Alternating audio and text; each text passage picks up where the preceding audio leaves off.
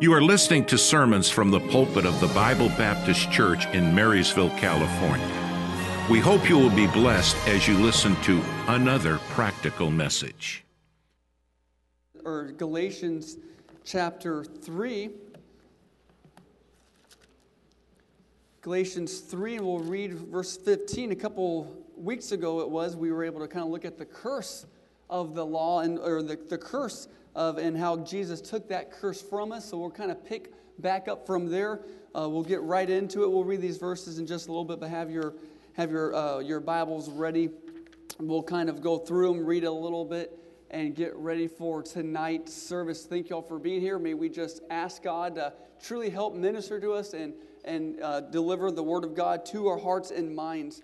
And so we'll get started here. Normally we would or we would start reading and we got several verses that we'll go through almost to the end of chapter 3. So we'll just kind of face them as we go to them. So uh, keep your Bibles to Galatians 3, and we'll be starting with verse number 15 and going towards the end. But I don't know about you. I've not been through too many moves, but have you ever gone maybe cross country move or maybe even across town? Uh, you get everything boxed and ready to go, and you take out the first items that are the most precious towards you. Maybe sometimes you go and you do a camping trip, and you realize half the stuff we don't bring, we don't even need, and we don't even use that. But regardless, you're in this move, you're in your house, everything's set up, and undoubtedly a month or two go by, maybe even a year, and you always have a box or two sitting in the garage that is still unpacked. It's still just wrapped and sitting there. It may have what room it goes onto it if you if you write on it. You may not even know what's inside of that. And so tonight uh, we're going to try to get to those boxes. The boxes that aren't the first ones out of the gate, the ones that uh, we may have left in the garage or maybe even in a storage unit. And we're going to try to unpack some of these things that, uh, not necessarily uncommon, but honestly, maybe not things that we would desire to unpack. So, if you would go with me during this time, we're looking at understanding the law uh, and why it was there. Uh, this is, remember, Paul's been going back with the church of Galatia. He withstood Peter to the face in chapter 2. He talked about no other gospels in chapter 1. Uh, he gave his personal account how he was an apostle, and he's been going back and forth. We looked just uh, last time about how that Christ took that curse he took our cursing, and we now have His blessingness. And so now we have heaven because He took our hell. Great way to put it is He took my sin so I can have His salvation. He took my hell so I can have His heaven. And just praise the Lord for what God has done. So we're going to look right into it, uh, and we're trying to understand this thing called the gospel. We're trying to uh, we're trying to package it to where it's it's clearly there, and we don't take uh, we, we, don't, we, we don't take it lightly. Uh, we'll kind of hit this at the end, uh, but I truly feel in my life how many times I have reduced my sin and magnified my good all the while really never magnifying God's goodness and His great gospel that He has given to me. And hopefully we'll get to that direction. So we're going to try to understand why the law, why it's given, and what it does, what it means uh, to us. And so uh, just. Uh, this was mentioned last service or last time we preached through Galatians. When you understand the cross, uh, when one understands the cross, it is either the greatest thing in their life or it is offensive to them. And if it is neither, then you simply haven't understood the cross. And Paul liter- uh, goes on in chapter 6 and talks about boasting only in the cross. And we challenge uh, our hearts and minds to say, what do we truly boast in? Uh, I think when we start our Christian life out, for all means, by, by me, it was all boasting in Jesus, for he has done everything. But we kind of go through life and some of that boasting may turn if you're not if we don't if we fall to that trap. It turns a little bit inwardly and we start to kind of realize how good we have done and how we have made it. So we're going to look into that. Let's look at verse number 15 uh, the bible says brethren i speak after the manner of men though it be but a man's covenant yet it be confirmed, no man disannulleth or addeth thereto. And that word, I speak after the manner of men, that's a phrase that Paul literally means to give a human example. And what's that human example he's going to give? Well, it's these covenants. Uh, maybe if you bought a home, I just asked Miss Galen before the service tonight, I said, How many documents do you have to sign to get a home? And she said it's over 265, plus or minus some if you're adding more different things to it. So we're not, we're not, um, we're, we're, we're not, we're, we know this thing called covenants. We understand how they work and how that once you sign it, it is binding. Uh, house market, who, whatever you have to say on it right now, either it's a time to buy, it's a time to sell, it's a time to hold off and wait. However, it is in your opinion, it's a time to where someone says, I don't want to get into it right now because once you sign that covenant, once you sign that, that agreement, that's your house, you own it. And whether you're trying to get out from under it or what, now you are there. And so Paul's going to talk about this covenant uh, that God has made with Abraham. He even goes on, uh, I believe it's in uh, verse number 17, how it was given to Moses 430 uh, years later. That was actually 430 years after he reinstituted it with Jacob. So this is 600 years after the fact. Uh, but yeah, let's get right into that. So you ready to, un- to unpack some packages? We're going to get into it. We're going to look at how what the law means to us and how it has its negative effects, but also how it has its glorious effects as well. And hope it ministers to your heart and soul this evening. Let's pray. Lord, we thank you so much just for this time to preach your word. I pray that your spirit just would go through me, Lord. May each and every person uh, truly uh, feel the Spirit's power, Lord, over their life. I pray for the listener. I pray for those that, uh, that are here, that are listening to this, Lord, that you just would speak to their hearts. Would you help us to understand your word and give us a hunger for you, please? Uh, Lord, just illuminate and enlighten us in ways that I personally could never do. I pray that you just would work, please, in our midst. In Christ we pray. Amen. So that's the human example. That covenant is being there. Remember, it's it's uh, binding, even though uh, even though conditions may change. It is it, is still there. And so, verse number seventeen. We're going to go right to it. Uh, and this I say that the covenant that was confirmed before of God in Christ, the law, which was 430 years after, cannot disannul that it should make the promise of none effect. And so here uh, he's mentioning this is the law that Moses had given on Mount Sinai. And if the law of Moses came as a way of salvation, it would mean that God didn't necessarily mean to have a savior. So remember, they're going, they're trying to to weed out some of this confusion that's happening in these churches about mainly their salvation. And so Paul is saying if the law was given as a means of salvation, uh, then that, that simply uh, there would be no need for Jesus. And we would say a big no to that. That is not true. Uh, we do need Jesus. He's our Savior, He's our rescuer, He's our Redeemer. And so Paul says that in verse number 17. Uh, that we uh, that we need a savior and would give out of his blessing uh, that, that Jesus, that God gives to us out of his blessing and not out of our performance. Uh, verse number 18 For if the inheritance be of the law, it is no more a promise but God gave it to Abraham by promise. So, if the inheritance, which is the promise that God gave to Abraham, which is the fact that he would make him a great nation, we're going to look at that covenant in just a little bit. But this is the promise that the Messiah would come from Abraham's line, that we would have Jesus. This is the inheritance that we get. And at the end of the chapter, he talks about being adopted as sons. Uh, so, we'll get into that. But so, if the inheritance comes by the law, then that means it no longer comes by promise promise. So the law and the promise, they are mutually exclusive. And so let's go just to see a little bit of what that means in a human aspect or another example uh, that we can give to you. So if I give you something because of what I promise, I'm a parent, I have three kids. If I give my kids something because I promise them, it is not because of what they did. It's not because of their performance or their really good behavior. It's because I promised I was going to do something, so then I did something. However, flip opposite, if I give them something because of what they have done, then it is not because of my promise. I think we all understand that. Sometimes, most of the times, we reward kids because of their good behavior very rarely do we ever have, when they have a bad day, do we give them extra stuff for that. We're already not giving them extra stuff. Then when they're actually having uh, little, little hellions running around, that's even more reason not to give them something.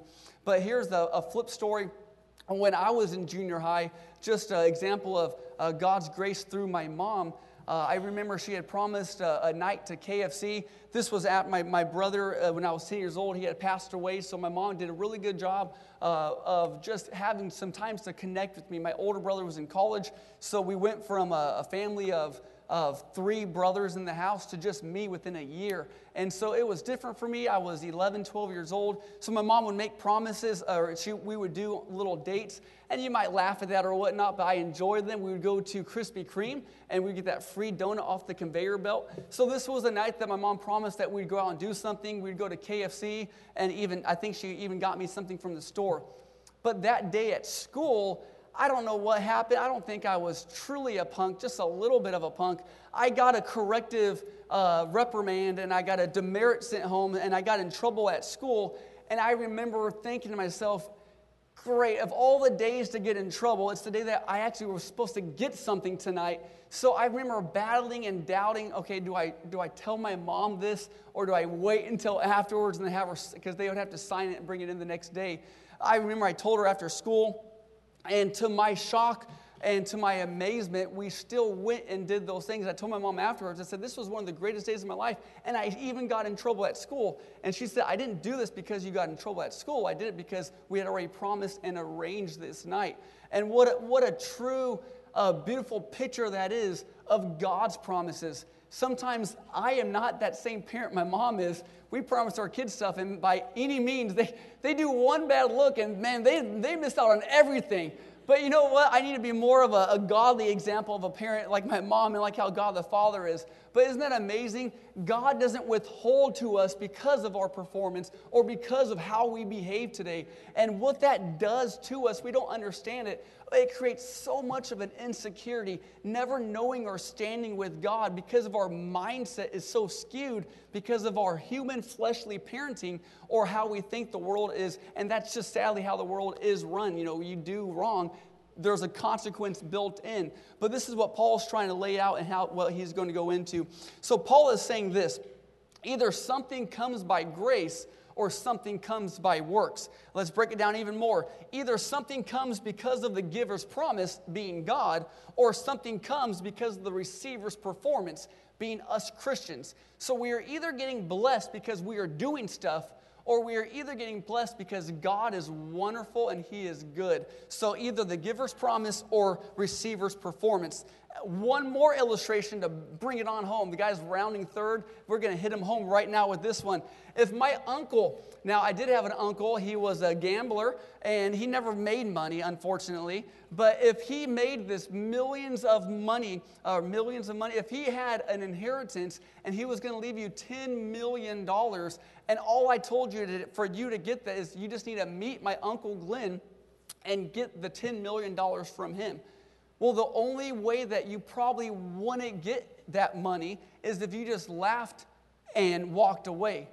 But if you said, name the time and place and I'll be there, and you met him and he gave you that money, then obviously it would be yours. But let's, let's flip that role. If I went to you and said, my uncle Glenn, he actually just passed away a couple years ago. Um, he had, M, uh, not MS, he had uh, uh, Lou Gehrig's dis- uh, disease, and he actually had it for several years. And uh, Lord granted him a little bit extra life than when most people pass away from that earlier on. But in his Lou Gehrig's disorder, if I went to you and say and said, my uncle Glenn has an inheritance of $10 million, all you need to do is just take care of him in his aging condition. And we would know what that means. Provide care for him as he needs assistance in his uh, last few days on earth, whether that be another year or five years. Well, then we understand those two things. One is simply by a promise. You meet him, he gives you the money. The other one is by a performance. You do this role and you will get that inheritance. So a gift promise needs only to be believed while that law wage must be obeyed to be uh, must be obeyed to receive it. So now this is going to go back to genesis. If you want to go to genesis chapter 15 i know i've heard this earlier on. I never really studied it and connected the dots so it was really neat uh, looking over this last couple of days and seeing god make that covenant with abraham. This is genesis 15 we're looking at verse 8 9 12 and 17 uh, but verse number 8 uh, Abraham tells uh, God, he says, How can I know that I will inherit, the, inherit it? And that's the blessing that God says, I'm going to make of thee a great nation. Remember, Abraham's older, he's not understanding everything. So God, or Abraham's wanting to know to, to God, How are you going to do this? And God tells him something in our day would be a little bit weird, but Abraham it doesn't even say that he went to go ask what would these do? He knew exactly what that meant. Uh, god asked him to get a heifer a cow a goat a ram a dove and a pigeon. And, uh, and abraham knew what to do. He actually this really sounds maybe you know this and it doesn't sound peculiar to you but for me it just sounds odd but he got these animals and he cuts them in half. And from where the body of the animal is cut in half it's called a blood path. So half the cow over here and the other half, that's where we first get the half the cow's quarter of the cow. No, that's not where we get that at all. Uh, but we, it would be nice to have half a cow in our freezer right now. But Abraham separated uh, half the cow on this side, and this is how they would make covenants back in the back in uh, in ancient uh, times. Uh, actually, some countries even still do this uh, to this day. And there's a picture if you want to kind of show that. Uh, and this is actually where we get the term cutting a deal. So, whenever you go to someone and you say, hey, uh, cut me a deal. Uh, this is what they would do. And this, we're going to look back into it, verse number 17 the smoke, uh, the burning pot, and the light is going to be God in both cases. So, what would happen a lot of times with the marriage covenant, uh, the, the, the greater party, uh, the, the one giving the daughter would be considered the greater party, and the one receiving the daughter would be the lesser party. They would walk through on two different halves. Remember, all the animals are cut in half, their blood is laid out. A beautiful picture with their sandals to walk on through and then dirty up that precious tent when they went back home. Uh, they would walk through that, that blood path the greater party coming first, the lesser party meeting them in the middle, and you can show that picture just a little bit, meeting them in the middle, and what would happen is they would say, uh, So happened to us if we don't keep this agreement as what happened to these animals. So they would literally have their blood spilled if they broke that agreement,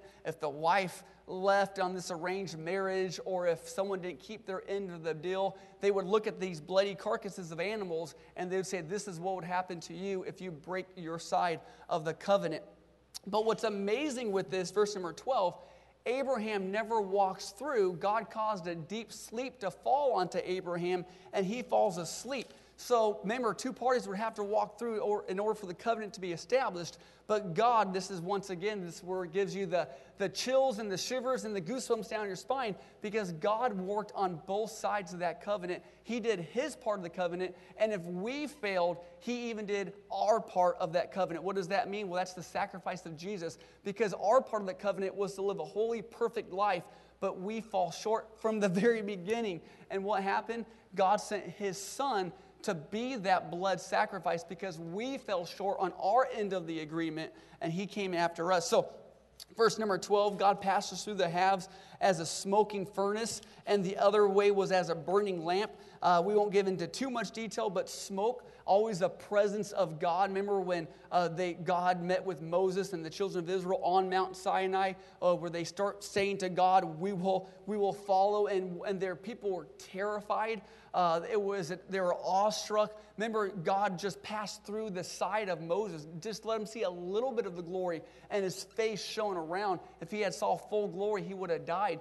Uh, the the smoke uh, furnace uh, it, it covered the mount and the people just were, they'd never seen anything like this. This is the presence of God touching down on, on, on earth and they were terrified. So smoke it came as a, a covering for Mount Sinai. Uh, smoke would fill the tabernacle and the temple, and that was a sign when God was in there. His smoke would fill in these times where God was there. Uh, the prophets Joel and uh, Peter they talk about God in billows of smoke, and then Revelation when God's presence is mentioned in smoke. And then the next one is fire. That's the uh, Moses being met with God by a burning bush uh, Elijah being taken up by a chariot of fire, a pillar of fire to guide his people. The glory of the Lord is a consuming fire. Uh, at Pentecost, they had cloven tongues like as of fire.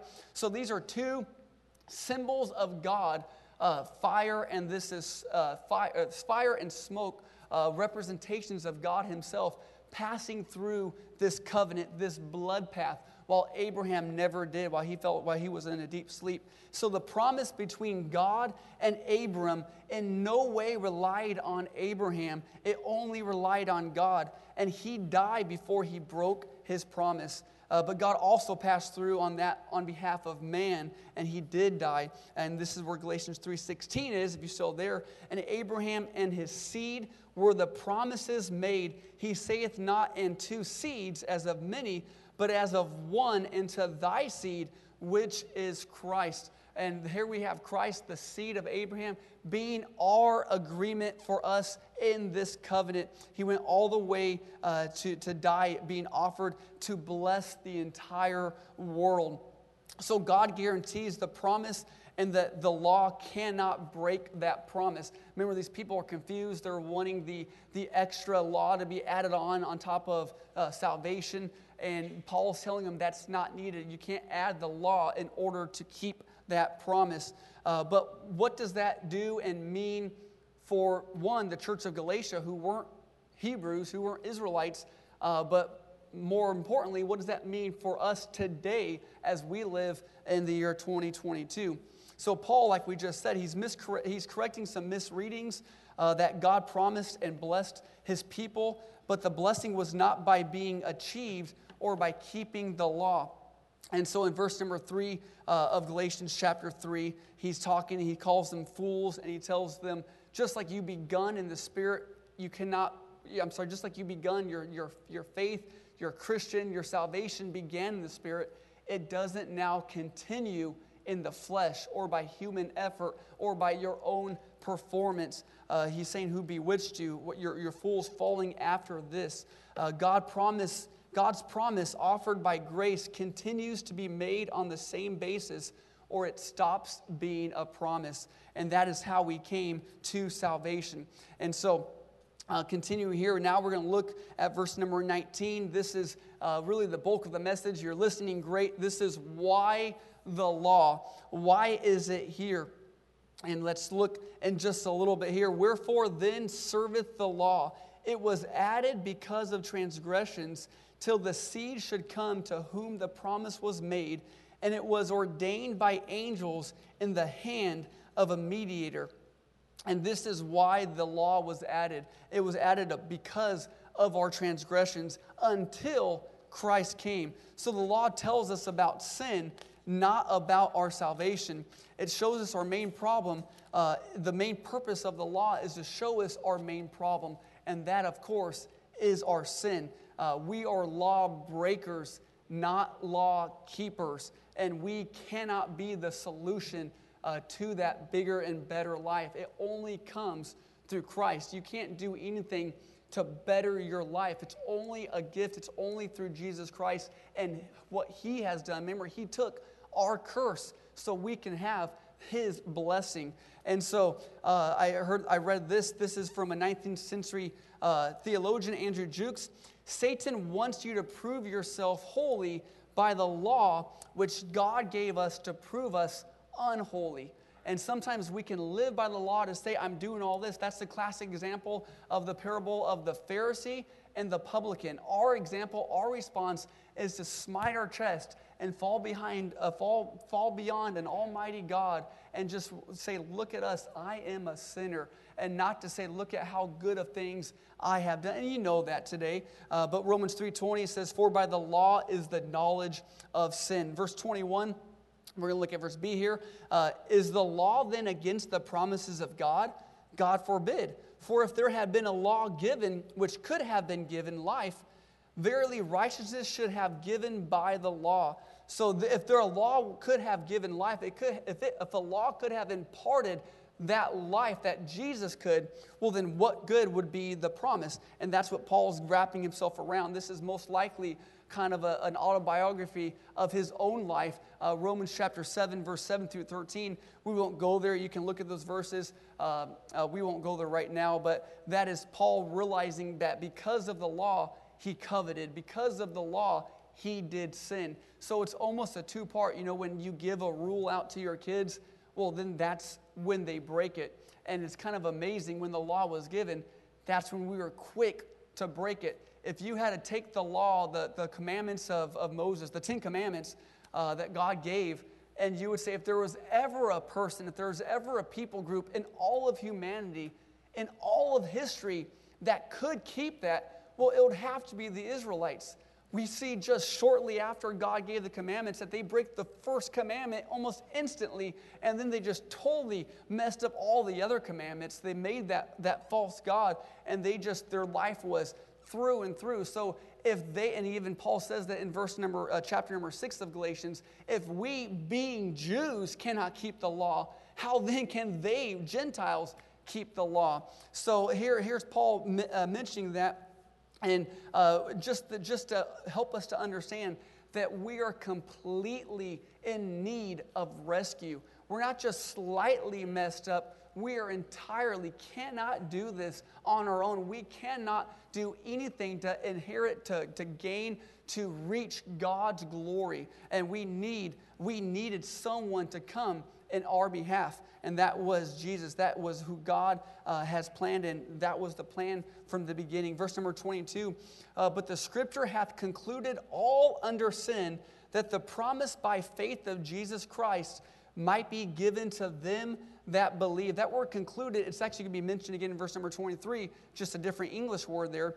But that word concluded means imprisoned. So, scripture, we don't really think about this when we think about scripture, but Scripture imprisoned us all under sin so that the promise by faith of Jesus Christ might be given to them that believe. So, once again, realizing that we are all prisoners, we are all in need of our chains being broken. And Paul gives two metaphors to this. He's going to expound on these next two verses. And then you guys are listening great. We're unpacking those boxes and we're going through. We can finally sit down and have iced tea, and sit on the sofa in just a little bit. The work is done. Two metaphors that Paul gives in verse number 23. Uh, he says, But before faith came and were kept under the law, shut up. And that word shut up is that same word in the Greek that is concluded in the English in the verse before, unto faith, which should afterwards be revealed. So before faith came, we were kept. That word kept is a, is a, a Greek word, it's a military uh, word that means military guard, uh, almost even as much as a garrison. So we are kept under guard. Are you getting the, the picture here as far as trying to have a free, liberating life? Well, here's what's happening. We are now being squashed, crinched, scrunched uh, behind bars. We are military guarded under the law, shut up, and that means to be in prison. We are held prisoners unto the faith which should afterwards be revealed. And I, I, looked through it, but I was uh, amazed as part of the study. I saw uh, Spurgeon preach a message in 1887 on this text, and he called it Under Arrest. I read through it, it was a fascinating read, uh, but just the, the fact that uh, we, uh, before the promise, we were under arrest here from the law. In verse number 24, wherefore the law was our schoolmaster to bring us unto Christ that we might be justified by faith uh, verse 24, that word school, schoolmaster, uh, it's, it's the word that means tutor, um, but even tutor in our day and age, uh, we don't fully grasp it how the, the Greco-Roman, the empire would have. Uh, the, the, the, the Greek word here is, let me look at the spelling, it is pi, pi dog goat, oh man, pi, Pydagogo? No, it is Pydagogo. There it is. That's the word up there. But that word literally means it means uh, uh, that schoolmaster. It means tutor. It means a, superintendent. And what they would do. This is actually a slave uh, from age two of eighteen, not the slave, but the father whose son uh, would be in school, that slave was their tutor. He was their schoolmaster. And you might have maybe some of you that went to uh, uh, an older, older school that would have corrected your hand, uh, very much still the same in this day and age or, or in that day and age. Uh, they would have whipped the child if they didn't understand the concept. I don't know if any of your kids don't understand concepts. We have one, and it's not that they don't understand, they just don't want to understand. I need some of these schoolmasters to come back in time, and I'll just go to work and get them into shape. But this is what Paul's trying to say. Uh, from that age of a child, from 2 to 18, Uh, they, the, the law was a schoolmaster, it was their tutor, it was that slave whose whole job was to get him ready, to get him uh, fed, to walk him to school, to bring him back from school, to go over their homework. It was to be 24 7 in that learning environment. And why was it to be in that learning environment? Because adult life was coming. We teach our kids, we parent them to get them ready. We raise them to release them, right? We get them ready for adulthood. Not so one day when they become adults that they just take everything that we raised them and taught them and throw it away and live a completely different life. No, we raise them under this tutelage, under the care of parenting, so that one day we don't, they won't be coerced and reprimanded as a 32 year old. Although my mom does that occasionally to me uh, on, on time and time again, uh, but she doesn't necessarily slap me anymore. She just chews me out over the phone. But what happens is, oh, as an adult, we're not, I'm not forced to obey these, these rules that I grew up in. Now it becomes my background. Now it becomes a part of me. I do that because I don't want to veer off. I don't need that schoolmaster to strict me into it. Now, because I have grown into it, I have now adapted this. And now here's where, uh, here's where that law truly starts opening up, and now it becomes liberating. Now it becomes freeing. And this is truly when you could have the greatest joys of your Christian life because to obey the law with, with no joy there, it can really bring forth of resentment. It can bring forth a hatred. And we see that. How do we see that? We see that through people that don't stick in church. They do that simply because something was their schoolmaster and they couldn't handle it anymore and they walk away. So let's get back into it. Uh, uh, verse 24, the, the, uh, that disciplinarian it was employed by the father. So both the guard in verse number 20, 23 and the tutor, they remove freedom, and the relationship with the law is based on a reward and punishment. But then, shortly thereafter, we're going to see how that freedom becomes truly, or that, that restriction becomes truly freeing. And the best way to say this is through an illustration of a fish. Well, we all have fishes, maybe, in our lifetime, uh, but a fish absorbs oxygen from water and not air. We know that, right? Uh, it's only free if it is restricted to water. If a fish is freed from the river and put on the grass to explore its freedom and move, soon its life will be destroyed. So, real freedom isn't restrictionless, it's finding the right ones. Let's break that down even more. My dad's 68 years old. He is letting go of some lesser freedoms, Dr. Pepper for five times a day, and he is going to open up some greater freedoms, a healthier life. Now, at 68 years old, he's already done all the damage he can to his body. But still, what is that example of? It is letting go of some lesser freedoms so we can have the right freedoms in our life because life truly is not a restrictionless uh, entity that we walk freely in. You know, the kid that says, when I turn 18, I'm out and I don't want none of this. what often happens is that, that classic story of that, that, that kid coming back to you and saying, I was so wrong, you know, maybe the day they have a kid or something like that. So uh, I'll go into this one thing. Uh, we're, we're listening real good here. This is a, a quote here by John Stott. Uh, half of it is on the board, the first half is not. We must never bypass the law and come straight to the gospel to do so is to contradict the plan of God in biblical history.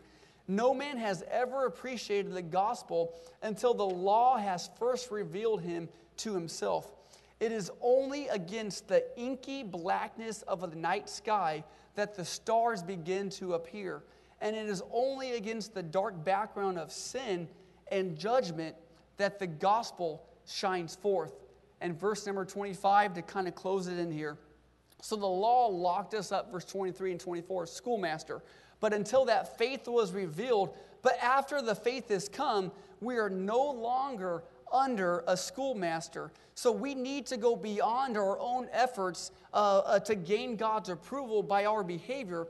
And when we see this and accept the Savior, we have learned the lesson that the schoolmaster has tried to teach us. And we finally grasp that after the fact that we are gone from that law. So uh, Paul says, Are we done with the law? Well, emphatically, no, God forbid. Uh, just like we talked about with the parenting, you don't raise them and hope that they just take everything that you taught them and walk a different direction. you hope that they stay in that realm and now live freely without the forcement of a parent to overgovern their life. And that's the same way how that schoolmaster is, is, done. So, same with us after the law. It no longer forces obedience through fear or through uh, compellment. Uh, we grasp salvation by promise, and our hearts are filled with gratitude and a desire to please and be like the Savior. And we can only do this, here it is, through the law. That is how we please the Lord. That is how we uh, become more like the Savior. So, grateful joy is far better motivation and obedience than a fearful compliance. And so, when we truly see the law, when we truly see God's grace and His promise for how God gave it out to us, now we can have more of a greater joy to serve God and to live for God rather than that strict schoolmaster just cramming it down our heads and whipping us when we don't comply. And so, obviously, there's this whole long to it. I'm enjoying the study of Galatians. We'll even go more, and Paul even talks about that. It's not just only one way, he breaks it all down. But what we see here is law and grace, they work together for salvation. So, until we see how helpless and extremely sinful we are, uh, we will not understand the message of salvation and how liberating it is. Until we know how big our debt is, we cannot have any idea of how great Christ's payment was for us. When we think we are not all that bad, grace will never change us. And this is not just the need for salvation, this is even after salvation. Uh, we know the verse, Woe to them that call good evil and evil good we like to say that to our politicians, don't we? We like to say that with the business down the street who just ripped us off, or all these different rules that are being made. But before we criticize someone else for calling their bad good or their good evil, let's look at our own life. And you say, well, what have I ever called evil that was good? Well, what about our own sin? What about our own wrongdoings? We sometimes like to just think of those as not that bad we reduce our own sin and magnify our own goodness so much to where we call our evil good. We call our sin, it's not that bad. And when we do this, we cheapen the gospel, we cheapen the liberating power that Christ has for you and me because we aren't that bad. But it's only when we see the law and the grace working together then we realize. I love a uh, quote right here. Where is it? Tim Keller. The gospel says that you are more sinful and flawed than you ever dared believe, but more accepted and loved than you ever dared hope. We are, we are a wretch. We are on a, a pathway to destruction. We are the, the biggest, the nastiest cancer that is spreading in a cosmic world of, of, of, of the whole cosmos. We are that compelled, we are that embodied or capitulated in our sin. That is us. And yet, Christ, who loved us so much, obliterated all that for us on the cross to free us. So now we can have a grateful joy. We can have a motivation that actually lets us enjoy life on earth and not just wait for this life that God's promised us in heaven. We can have a little bit of heaven on earth. We're close just with these comparisons to the law. The law for man was to learn the knowledge of sin, the law was to reveal the holiness of God. The law foreshadowed the coming Messiah. The law is our schoolmaster to bring us to Christ. And the law allows us to love Jesus and enables us to show our love in grateful obedience. Oh, for grace to love you more we know we love God, but we fall short on our love for Him so much, and we need that grace to love Him more and more. And really, this was the this was the area of the garage that I really didn't want to unpack. I was actually looking forward to getting to uh, the letters of adoption. I studied probably more of that than I did for than for this one, but it just was neat. It's exciting going through uh, God's Word together, and I thank you for giving me these opportunities. Uh, but as I can close and just pique your interest in a little bit here, verse number 26, I'm sorry, yeah, 26. For ye are all the children of God by faith in Christ Jesus. He's getting ready to unwrap this term called adoption. Uh, but before we do, uh, we live in a very, what is it, PC, politically, uh, no, uh, you know what that means. Uh, it just, it's not political politically correct to say something. Uh, but here, the word children of God it is in the masculine form. So it might as well say, We are the sons of God. And you might say, for those ladies, you would say, it's always kind of geared that way. But before we try to make the Bible uh, more like, okay, well, God means sons and daughters, remember this time, this, this historical background, the context. This was already done. It's not like it's, it's today's life and world, but the ladies were not inheritors of, of anything. They just were pretty much a signed agreement that you would now connect our families together or this family together. So when, when, uh, when Jesus, when God, when Paul is saying the fact that, and he's going to go on to say this in verse number 28, the fact that male and female are going to be children of God. More so, they're going to be son, sons of God. He is now saying that there was no person, God has respect for everybody, man and woman. Now everyone is becoming a son of God. So before we say, well, let's just say a daughter of God, it loses that inheritance value. And you say, well, that only happens to ladies. No, it doesn't. I'm actually called the bride of Christ. All the men are. And we don't have any quarrels with that one because we understand the beautiful picture that that is. So, understanding the adoption, ladies and men, God calls us the sons of God. That is the inheritance of all what God has. It's offered to you. And so today, if you don't have that inheritance, it can be yours. I love what Warren Wiersbe said. Uh, he gave a quote, an illustration. It was to uh, a group of hungry, money seeking relatives. And the, dad, the guy that passed away said, I, John Jones, with a clear and conscious mind, have given or have, lit, have spent all my inheritance. There is nothing left. And that is how we are supposed to live our Christian life. Now, that's not to be stingy, but the fact that God has given all of us his inheritance. We can live in it today. We can bask in its richness. We can truly have a changed life with gratefulness and true joy because we are adopted. We are the sons of God, and God has given you that through Jesus. So, the law, understanding the law, and the only way to understand that law is when you understand that we are that sinner in need of a Savior. And Jesus has came, He has given us His salvation, and now our lives are forever changed. And now I can better our standing with God because I have His Son in my life, and I'm not trying to work my performance to God. So if you're here today and you don't know if you have that standing with God, well, we are all started, we're all born with that damnation, with that, with that damnable spirit that leads us to hell. The only way to get that spirit is through God, through Jesus. He quickens us, makes us alive, and that is how we become a child of God.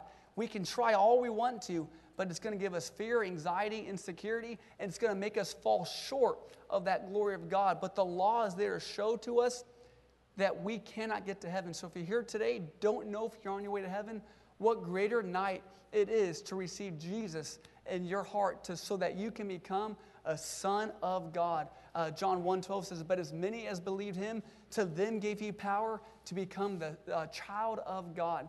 But we first have to believe in Jesus. Do you believe him today?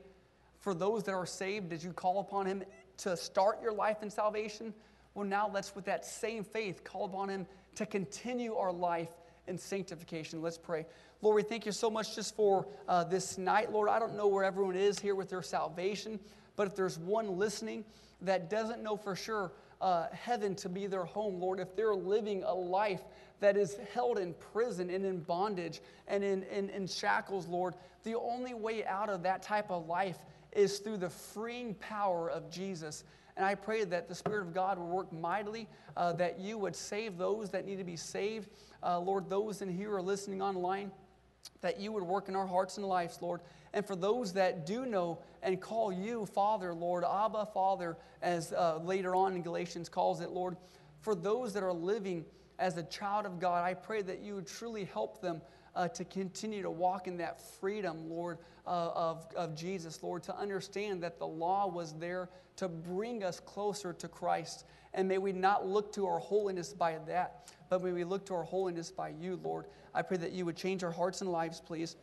I pray that you would just would uh, quicken us, Lord, that uh, those that do not know for sure heaven to be their home, I pray that you would work at this time.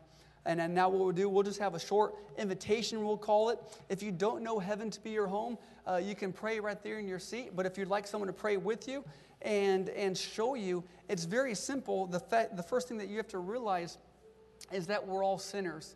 And that sin, of course, is what we cannot escape.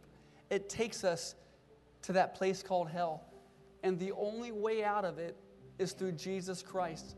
So if you don't know if you're on your way to heaven, I would just beg you, implore you to trust. Thank you for listening. We hope you enjoyed our service. If you would like to hear more, visit our website at bbc4me.org. That's bbc, the number 4, me.org. May God bless you.